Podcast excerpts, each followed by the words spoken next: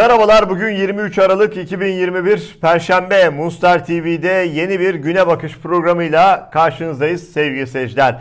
Türkiye Cumhurbaşkanı Recep Tayyip Erdoğan'ın uydurduğu mu diyelim, hediye ettiği mi diyelim bilemiyorum. Size bırakıyorum. O yeni modeli konuşuyor. Bir yandan konuşuyoruz, bir yandan da anlamaya, anlamlandırmaya çalışıyoruz. Gazetecilerin, ekonomi yazarlarının yorumlarına bakıyoruz. İktisatçılar, ekonomist, ekonomistler de elbette üzerinde duruyorlar. Şöyle olacak, böyle olacak diye basit bir şekilde anlatmaya çalışıyorlar. Ama yine de kafa karışık, kafalar karışık. Henüz tam netleşmedi. Buna bakacağız sevgili seyirciler. Bugün de anlamaya çalışacağız ama siyasetçilerin de bugün yorumları var. Özellikle muhalefet partisi liderlerinin tepkileri var Erdoğan'a yönelik. Onları da toparladık kısa kısa. Her zaman olduğu gibi hap gibi bir program hazırladık. Biraz sonra bunları sizlere aktaracağız. Fakat buna geçmeden önce, bu yorumlara geçmeden önce iki çarpıcı analizle bir başlayalım. İlk analiz ve yorum eski diplomat Ömer Murat'tan gelsin.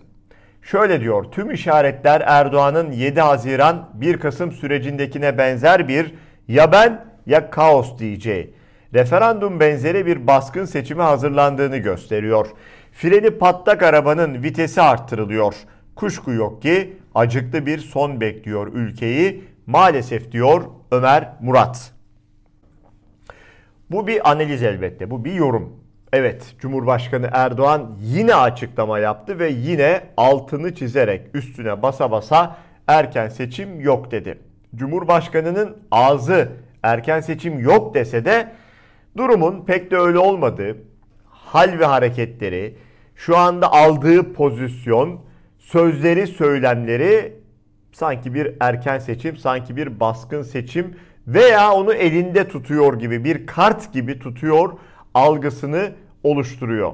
Şimdi ikinci analizle isterseniz devam edelim. Bakın o analize göre Erdoğan'ın seçim planı erken patladı. Cumhuriyet Gazetesi yazarı Tuncay Molla Veisoğlu iktidarın kur korumalı TL vadeli mevduat ürünüyle ilgili çarpıcı bir değerlendirmede bulundu. Molla Veisoğlu Erdoğan tamamen önümüzdeki yılın son aylarına göre seçim planı yapıyor dedi. Tuncay Molla Veisoğlu Türk lirası görünümlü dolar Erdoğan'ın seçim planı erken patladı başlıklı yazısında Erdoğan'ın kamuoyuna açıkladığı kur korumalı TL vadeli mevduat ürünü için dolar garantili havalimanı, köprü ve hastaneden sonra dolar garantili TL'miz oldu yorumunda bulundu.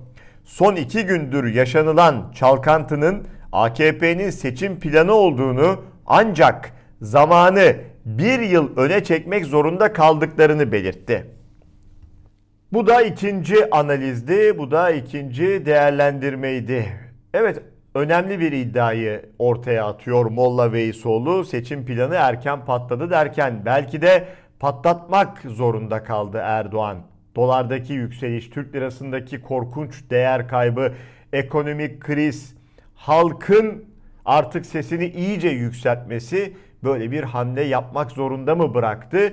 Bunu bilemeyiz ama bu analizde dikkat çekiciydi ve sizlerle paylaşmak istedik. Şimdi de birbiri ardına çarpıcı iddialar var. O Erdoğan'ın bu yeni modeli açıkladığı gece neler oldu sorusu hala cevapsız bir şekilde duruyor. Hangi vurgunlar yapıldı? Kimler vurgun yaptı? Biraz sonra buna bakacağız ama önce isterseniz CHP'nin iddiasıyla devam edelim. Merkez Bankası 6 milyar dolar sattı diyor CHP. CHP sözcüsü Faik Öztrak paylaştı o iddiayı. Dolar nasıl düştü? Anlaşılan yine arka kapıdan döviz satarak 20-21 Aralık'ta Türkiye Cumhuriyeti Merkez Bankası'nın net döviz pozisyonunda 6 milyar dolarlık erime var.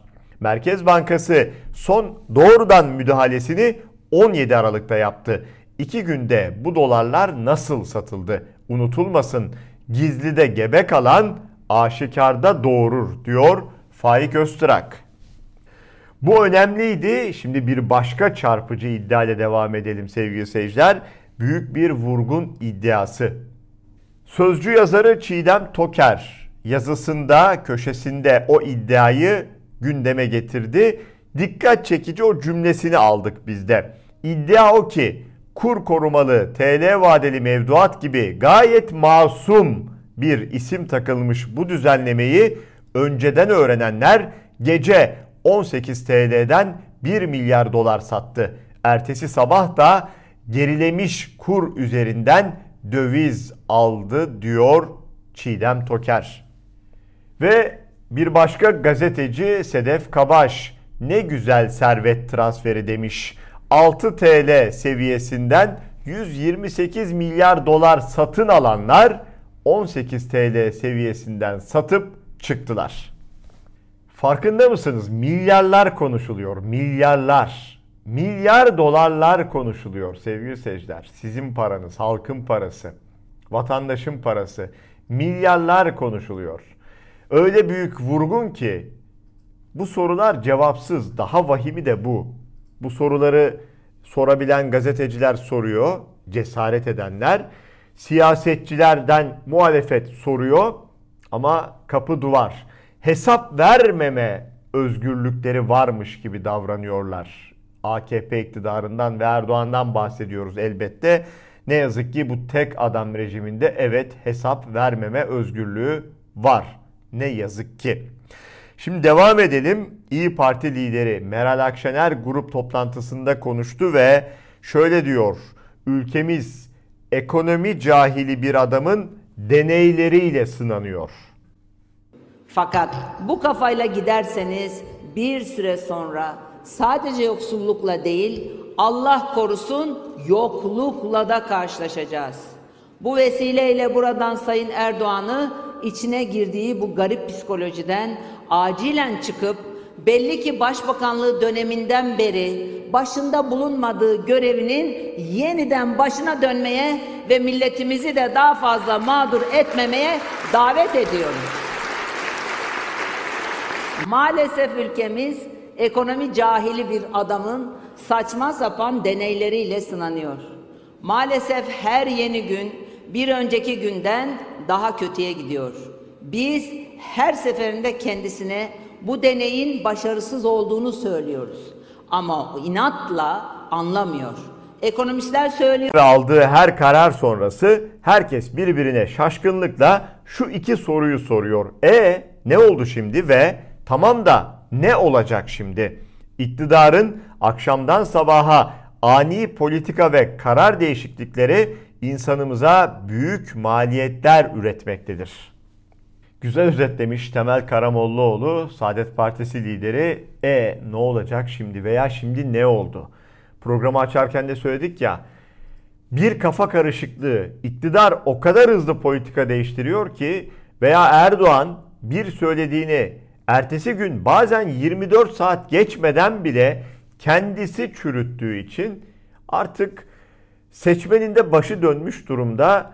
Özellikle AKP seçmeni Erdoğan ve iktidar kanadındaki kimler, bakanlar artık hangisi açıklama yaparsa yapsın onlar her şekilde alkışlamaya her ihtimale karşı devam ediyorlar sevgili seyirciler.